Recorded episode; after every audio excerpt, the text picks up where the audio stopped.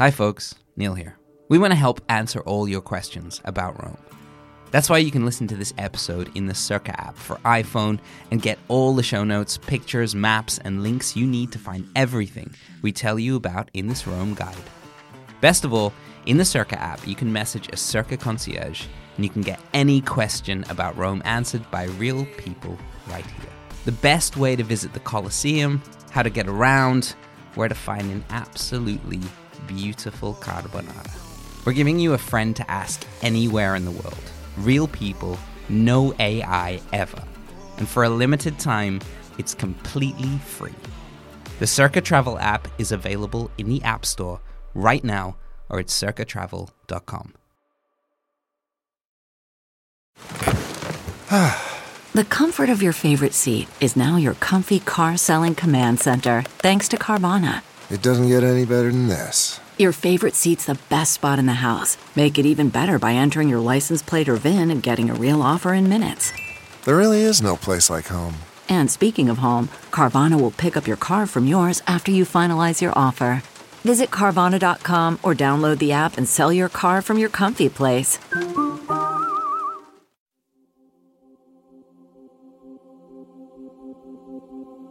Welcome to Cerca. In this episode, we will be talking about some of Rome's most important history the history of cinema. This episode is not only for those who love movies, it is for everyone. Because in its films lies the history of the city. And so, with that in mind, we're going to tell you a lot. But don't worry, there will be maps, notes, and info on the places mentioned in these guides in the Cerca app, and maybe a movie list too. So just sit back and close your eyes. Just for today, say goodbye to Hollywood and hello to the real city of cinema.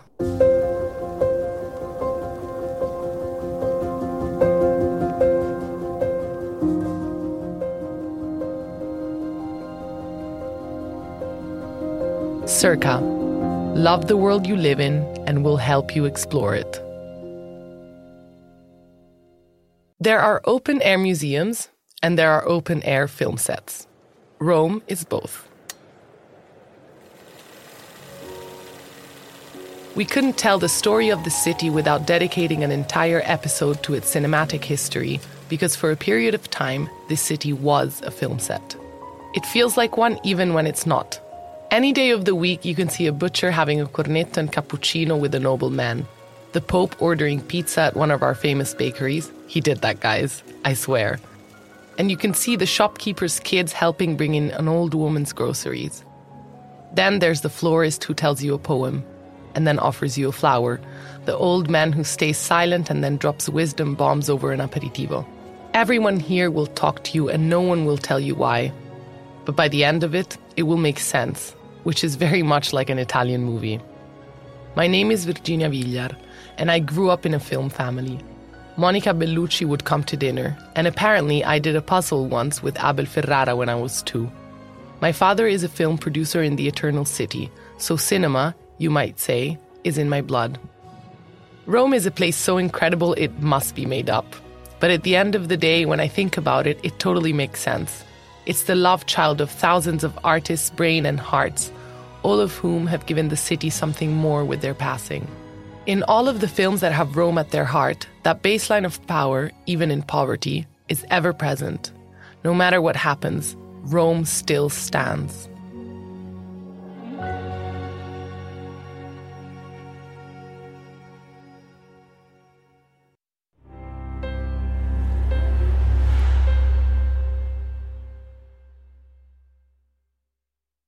Via Margutta.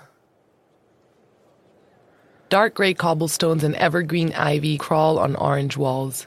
A small light blue Fiat 500 is parked behind a Harley Davidson. This street feels like a magic fairy tale in the center of the city.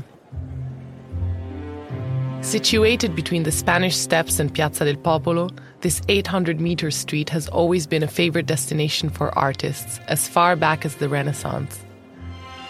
Pablo Picasso had his studio here at number 53B, which you can still visit today.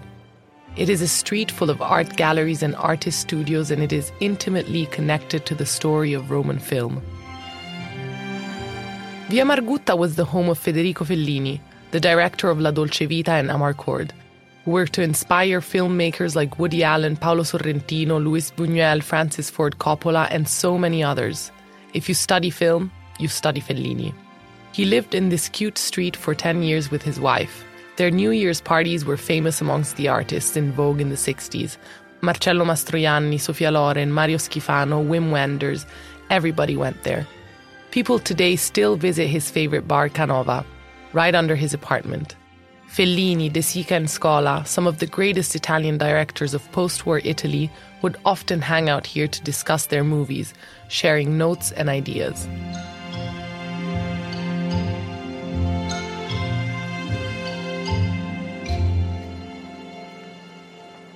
Head there for a quick chat and a coffee al banco, which means on the bar.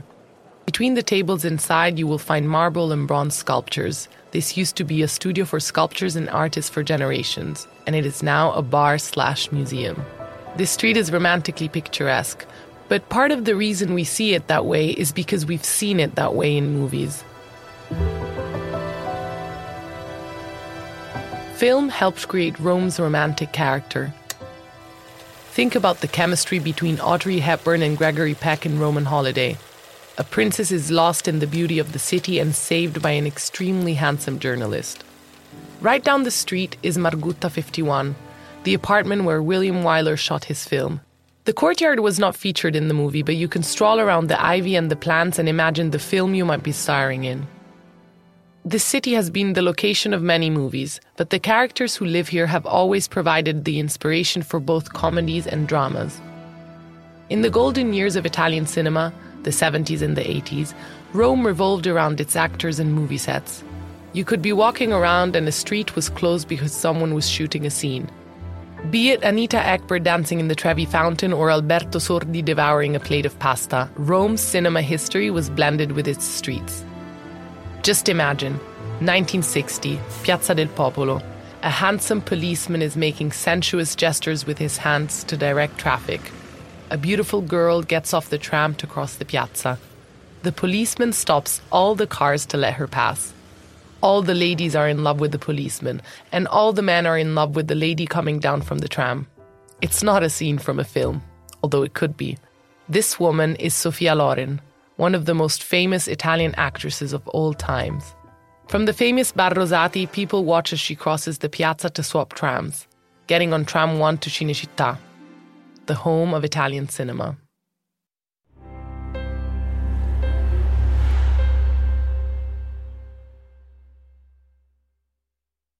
Cinecittà, the home of Italian cinema. Cinecittà, the Eternal City's own film studio, is the biggest in Europe. You may never have heard of the name, but I'm sure you've heard of some of the films it's produced. Once Upon a Time in America, Gladiator, Roman Holiday, La Dolce Vita, The Pink Panther, The English Patient, Cleopatra, Gangs of New York. Fellini once called it the Dream Factory, and truly in this space many dreams did come true. Since 1937, more than 3,000 movies have been shot here, and more than 50 of them have won Oscars.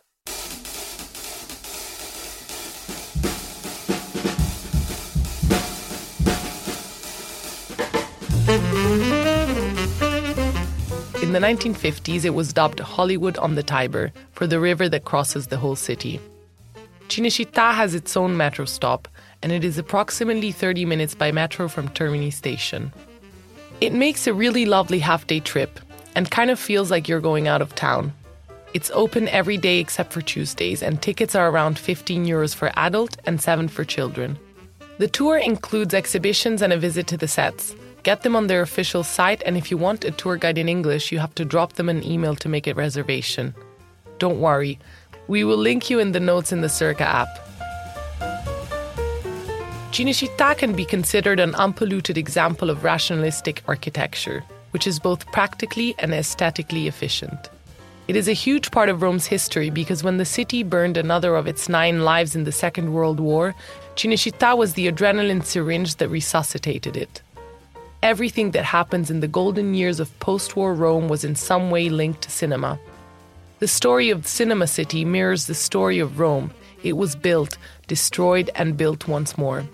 and it all begins with a dictator who had a passion for movies.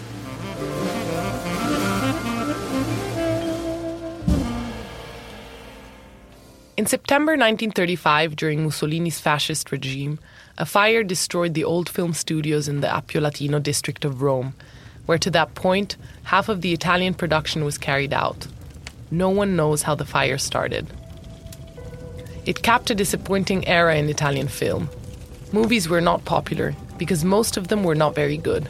Imported films from America were the only thing people wanted to see.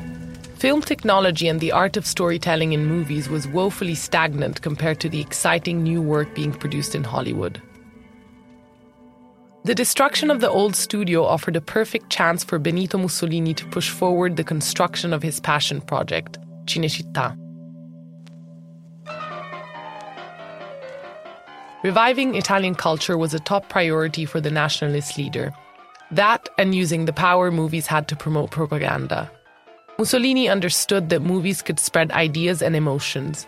They could make people feel a certain way about their country or their leader, and this could be a powerful weapon.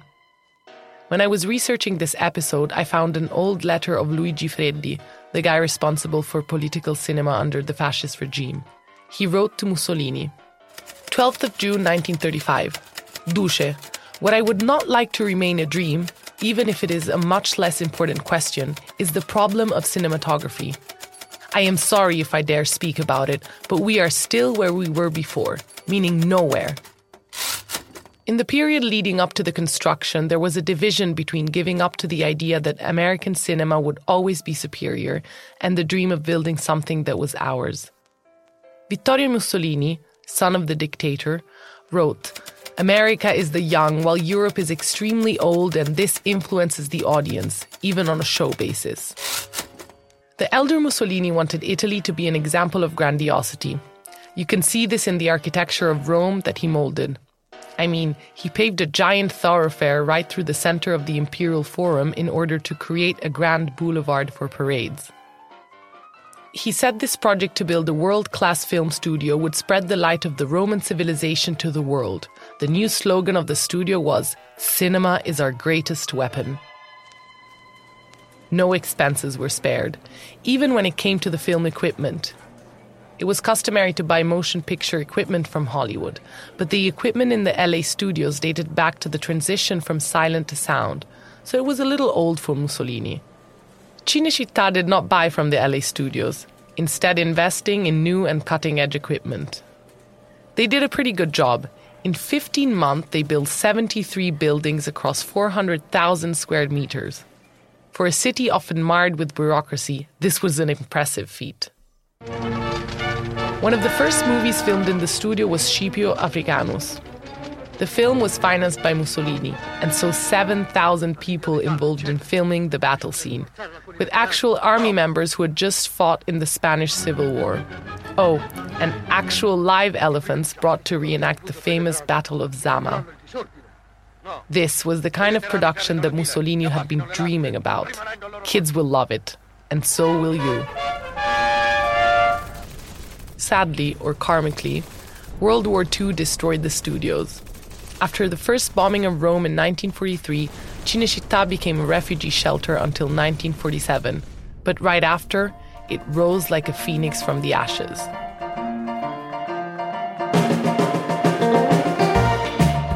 During the 1950s, Hollywood production flocked to the Eternal City to make use of the marvelous technicians and directors who worked there. But also, and a little less romantic, it was a lot cheaper. The nickname Hollywood on the Tiber was officially born in 1951 when the Time magazine coined the term during the filming of Quo Vadis. Movies about great heroes like Hercules and Hannibal were filmed here in those years. Charlton Heston starred in the epic film Ben Hur, which won an Academy Award for Best Picture. Joseph Mankiewicz's Cleopatra, starring Elizabeth Taylor, was filmed here and ended up being one of the most expensive films made to date. As much as Cinecittà jump started the engine of Italian cinema, Italian cinema actually had another important role one of building hope. The destruction brought by World War II and the insult of fascist rule left deep scars on the psyche of Roman people. It amplified a cultural insecurity. Okay, Let me explain this a little bit more if you'll indulge the side note. It's gonna get vulnerable. Romans think they're provincial. Yes, we do. It is a big wound for many. The idea that we cannot be as incredible and romantic and perfect as the world thinks we are. We think of ourselves as villagers at heart, but it's bittersweet. It is true. The city is both a metropolis and a village, and that's never going to change. Gossip travels at lightning speed, everyone in the neighborhood knows everyone's business, and sometimes it feels like we cannot move forward. But Rome is also so welcoming and curious. Everyone will try to speak your language or make you feel at home with a joke, from the waiters to the market sellers. Your interest drives our love. So, for a city that feels provincial, to have Audrey Hepburn, Gregory Peck, or Ursula Andress walk on our street was a big deal.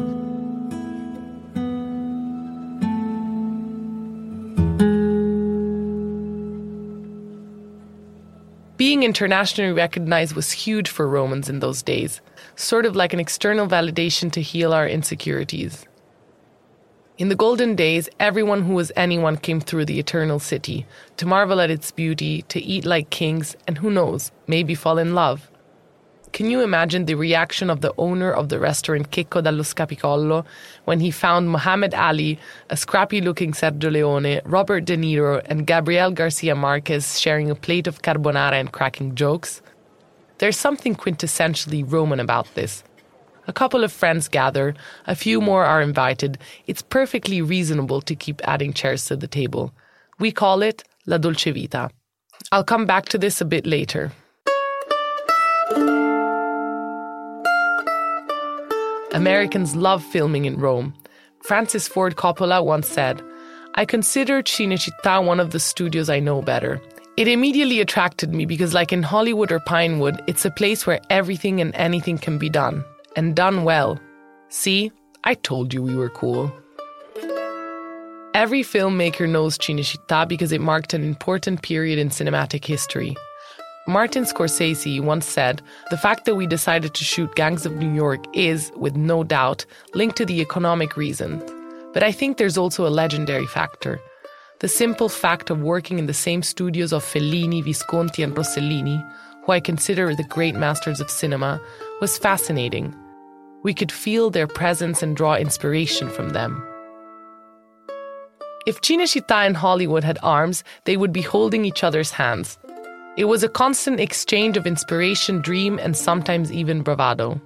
What linked LA with Rome was that the Italian filmmakers who made movies in Cinecittà were studied and admired by the American directors we know today.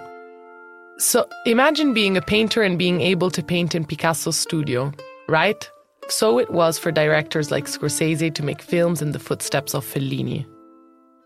Movies are dream made reality, stories made visible, they take what is imagined and give it a color, a shape, a character. Rome would not be what it is to the outside world if Cinecittà had not existed.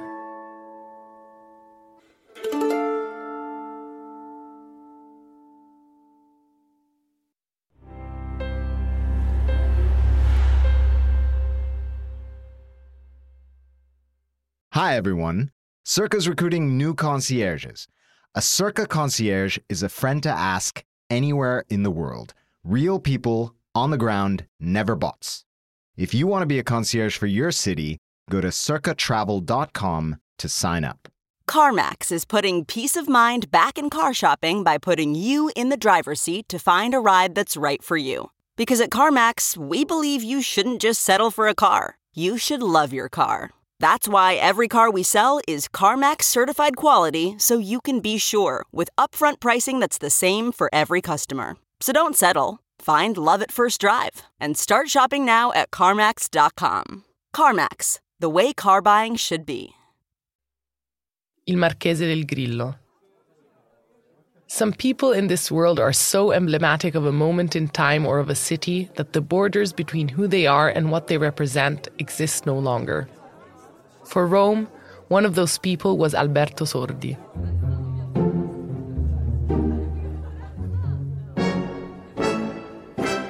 Alberto Sordi was an Italian actor, comedian, director, and screenwriter who had a massive impact on the style and culture of Roman film. He understood the city like no other. Whatever he had seen or felt during the day transpired in the most incredible of ways on the screen. Watching his films is sort of like going to eat at your best friend's nonna's house. You're not part of the family, and it's not your house, but you've been welcomed in, and somehow you feel at home. Mention him to anyone in Rome, and you'll understand what an iconic character he was.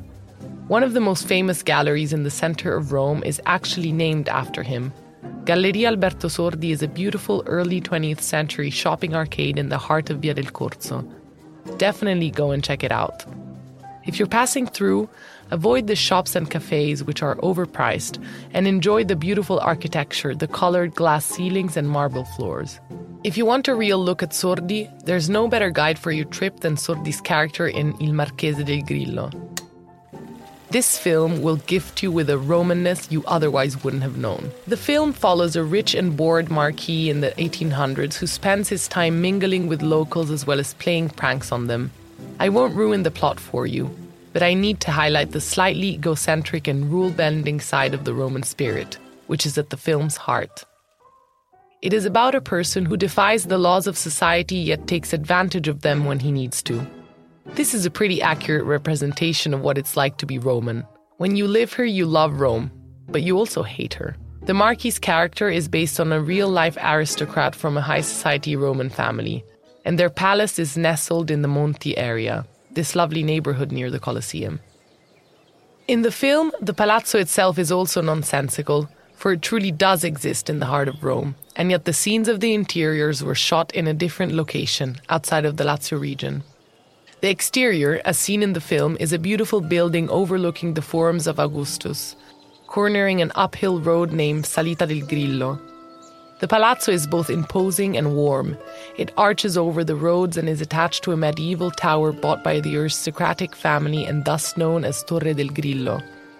It's just one of those places Romans tend to pass by every now and again, when something within them calls for a little peace and quiet, as well as a little lightheartedness.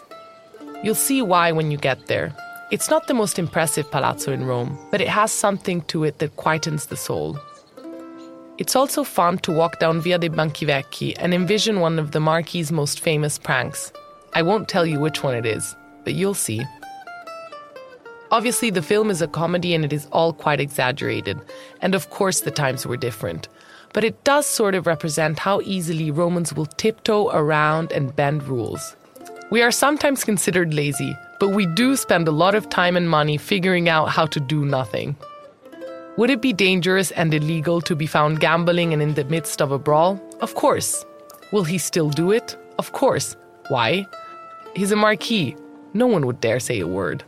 All with the most absolute serenity. In this, Alberto Sordi comments on the ridiculousness of the corruption that surrounds the rich and inevitably always exonerates them from the consequences, meaning the poor will always be the ones to pay. I did say I wouldn't give you spoilers, and I won't, but there's one line that encapsulates so much that I must repeat it.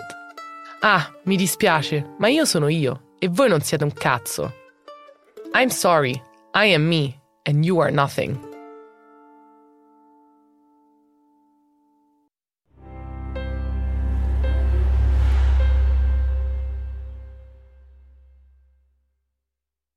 What is neorealism? In 1946, in the early post war years, two penniless young men were living in Rome. One wanted to be a director, and one an actor. One thing to know about Italians if you look like you haven't eaten, you will be given food. It is like your grandma is reincarnated in every person you meet. I would always hear, You look so skinny, did you eat? But these two young men really were not eating. Pitying their skinny figures, a waitress slipped a steak under two fried eggs, which was the only dish they could afford. The names of these two young men were Federico Fellini and Alberto Sordi. Born in Rimini, Federico Fellini moved to Rome to study law and make his parents happy. He never attended any class. Instead, he started doing what he did best enhance realities.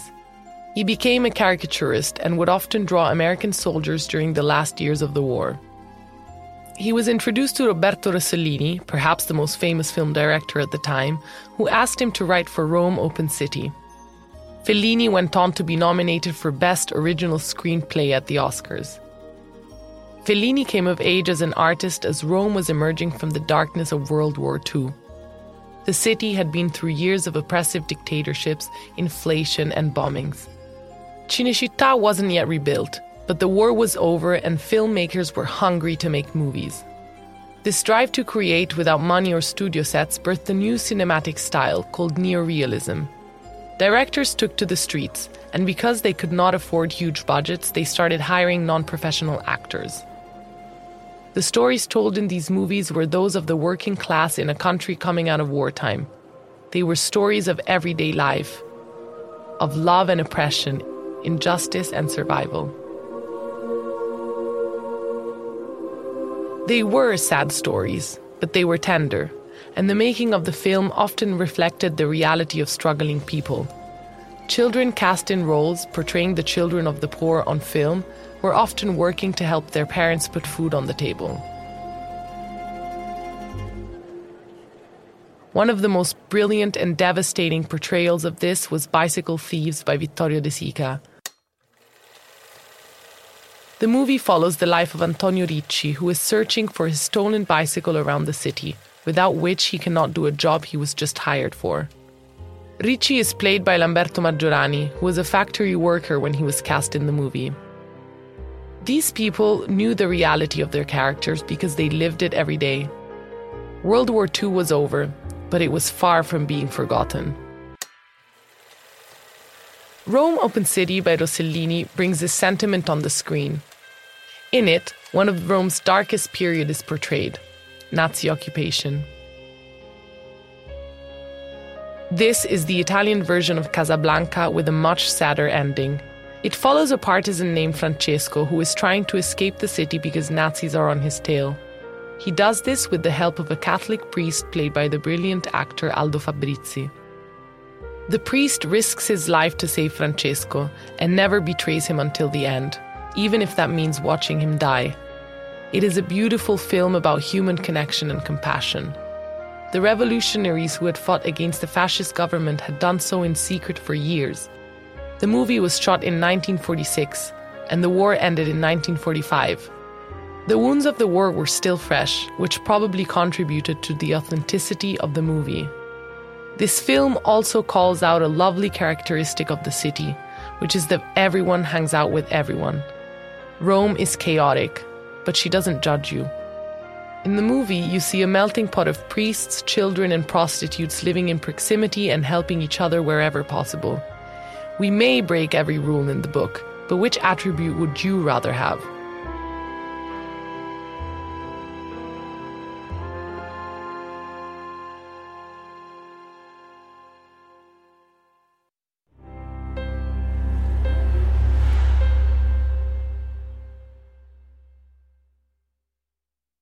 La Dolce Vita.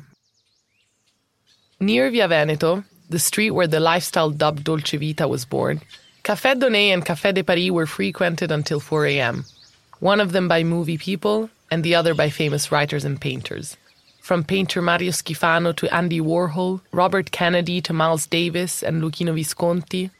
Often, American tourists after the movie came out would stop by and ask, Where is La Dolce Vita? Obviously, this is not a place, but a lifestyle. But if you've seen the film La Dolce Vita, you might remember the iconic scene set in the majestic Trevi fountain. Sandwiched in between a few small streets, there is no way you can approach it and not gasp. It's like finding Narnia. Blue water that never stops moving thanks to the never ending stream sprouting from the urn of abundance. Oceanus, a titan from the Greek Roman myth, is the protagonist of the fountain, facing the waters on his shell shaped chariot. This fountain is more than 400 years old, and its beginning was quintessentially Italian. I'll give you a hint drama. A smaller fountain sat in its place, but the Pope of the time deemed it insufficiently dramatic and ordered Bernini to sketch some renovation ideas. When the Pope died, so did the plans to make the fountain more dramatic.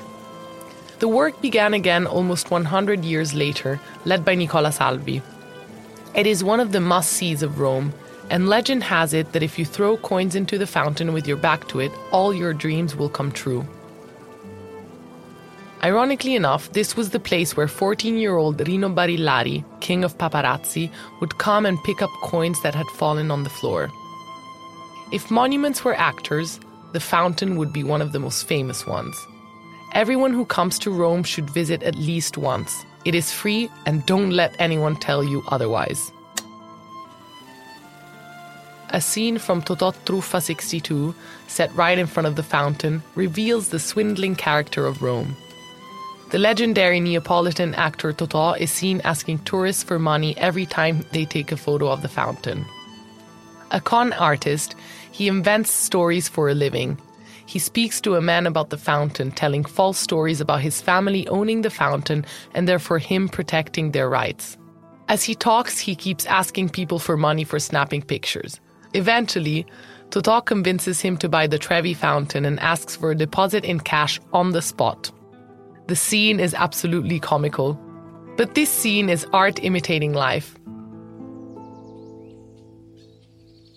In fact, inspired by the scene, a local once started selling the trees on the Lungotevere to Japanese tourists.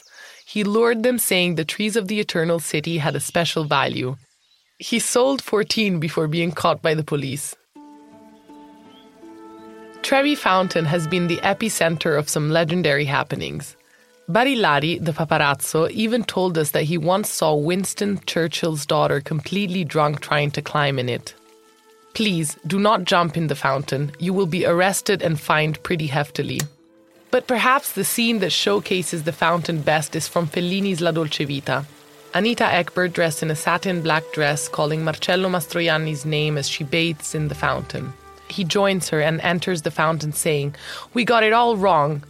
Typical Fellinian style to drop existential statements into these incredible situations. They kiss when the water of the fountain stops running. It is incredibly cheesy and could not be more perfect. The scene lasts two minutes, but it took weeks to film, and whilst the Swede was accustomed to the cold, Mastroianni hated it. I heard he wore a wetsuit under his clothes and drank a bottle of vodka to bear the cold temperatures. La Dolce Vita was nominated for 12 Oscars and won the Palme d'Or at the Cannes Film Festival. Fellini had a poeticism in his style that mixed existential questioning and the simplicity of life. He was a lover of imagination, and he knew film and writing were a bridge between imagination and reality. He loved Cinecittà, and he absolutely loved Rome. He once said, As soon as I walk along the avenues of Cinecittà, after a stop at the bar with a few sleepy voices of electricians, sound engineers, and grips, I enter my natural dimensions the most childish and promising. I turn the key in the keyhole, and there I am, in the middle of New York City, Calcutta, Ostia, Paris, Rimini. There is no dream and even nightmare that can give me the feeling of being in the right place like when I am in Cinecittà. His first encounter with the city, as soon as he got off the train at Termini, was with a chaotic and somewhat grotesque fresco, populated by a multitude of faces and noisy voices. All of this was in his movies. Fellini painted portraits of a city that went from the poverty of the 30s to the fashion and colors of the 60s and 70s. He told the story of a Rome that is scattered and lovable. La Dolce Vita was a period of artistic expression that bordered the superficial. People love saying that cities are contradictory, but Rome, in my opinion, is more dualistic. She's deep and superficial. To contradict is to oppose. Rome blends. Via Veneto was the epicenter of it, and if you want to get a taste of La Dolce Vita, you can go to the club Jackie O, where boxers met dentists and painters and actors. Dress code is fancy, so don't come in your sneakers. Today, it is still frequented by socialites and nobility, but also by people like me. It has welcomed celebrities such as Liza Minnelli, Gerard Depardieu, Valentino, Marcello Mastroianni, Liz Taylor, Margaret of England, Alain Delon, but La Dolce Vita is so much more than that. It is a way of living life pleasurably, an act of self love, a wine in front of a vineyard, a nice family dinner, or a day spent relaxing. This is at the heart of Romanness, rich or poor. We have a whole episode on culture that covers what it means to live La Dolce Vita like a Roman. It's a pretty big puzzle piece of our life. Make sure you don't miss it.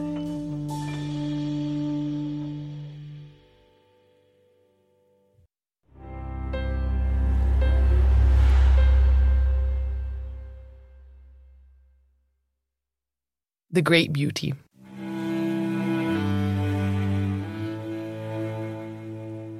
One of the most recent movies about Rome was actually filmed by a Neapolitan director. His poetic films have resuscitated the fervor that Fellini had brought to the city's cinematic heritage. The 2013 Oscar winning film The Great Beauty by Paolo Sorrentino is an incredibly high definition, strong filtered lens on Rome's sacred and profane duality. It is an ode to Rome's architectural beauty. Like many movies on Rome, it is a comment, a critique, a bittersweet love letter to a city that is so engulfing and absurdly grand that it makes you lose sense of where you're going. The story centers on the life of writer Jep Gambardella, a one hit wonder who moved to Rome as a teenager and who appears to be living a fulfilled and successful life. Jep spends his days doing whatever he pleases, strolling through the wonders of the eternal city and partying till the early morning hours. The parties, settings, and locations of these scenes are incredible. They veer from incredible terraces to imposing gardens to hidden warehouses. I mean, of course, the title hides a deeper metaphor, but it also simply is the easiest way to describe Rome a great beauty. I have watched it so many times, and sometimes simply because I wanted to fall in love with the city all over again. Jep soon finds himself, unwillingly and unaware, searching for something more. Despite the prestigious parties and the intellectual friends, Jep seems to reflect the character of Rome flamboyant, beautiful, but devoid of depth. And the last section of the movie sees him looking for a more solid sentiment, a fulfilling freedom from his prison of vanity. What's quite interesting about this story is that the film polarized most of its Italian audience. Many Romans saw it to be a very true and honest comment of their city and about a specific set of people. On the other hand, many from other Italian cities didn't understand it at all, seeing it perhaps as more of a comment on Italy as a whole. I'm mentioning this because Italy may be tiny, but the differences between cities are enormous. Whatever you take from a film which focuses on a particular city can rarely be translated to understand the essence of another. Bear it in mind if you watch films for research.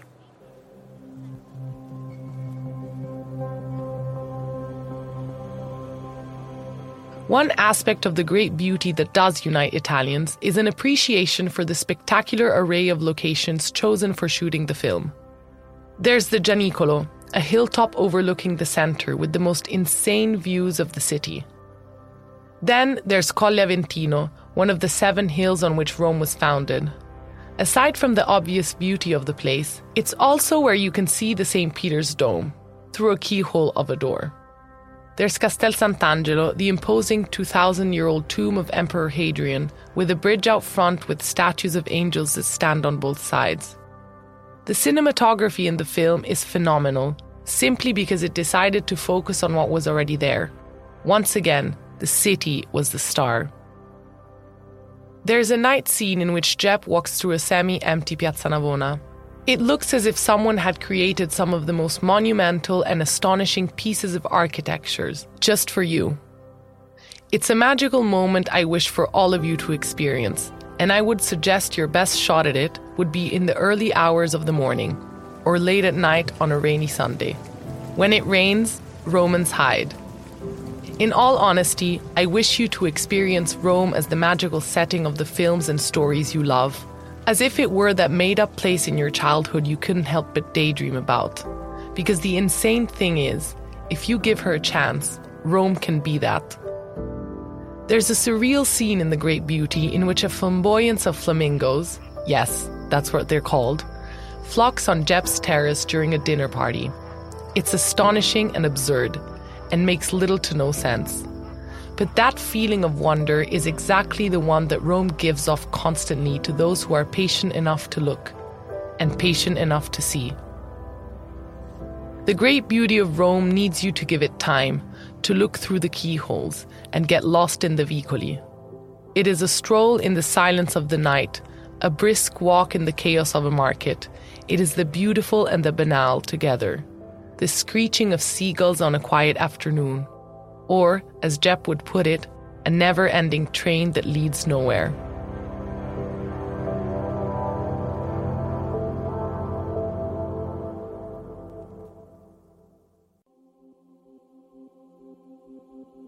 Thanks for listening to our film episode for Rome. Now that we've enticed you into this insane, cinematic, beautiful city, remember to check out the other Rome episodes in this guide for a deeper dive into food, film, art, and more. Whether you're heading to Rome right now, sometimes in the future, or would just like to learn all about a place we truly love, you'll get instant access to the full guide, plus new episodes on a regular basis when you subscribe to Cerca. Find us on Apple Podcasts, Spotify, or download the Cerca app, where you can also get pictures and maps and notes on everything in this episode and more. Maybe you'll want to sample our guides for Barcelona, London, New York, LA, and many, many more, and many, many more to come. Cerca. Love the world you live in, and we'll help you explore it. One, two, three, four. Those are numbers. But you already knew that. If you want to know what number you're going to pay each month for your car, use Kelley Blue Book My Wallet on Auto Trader. They're really good at numbers. Auto Trader.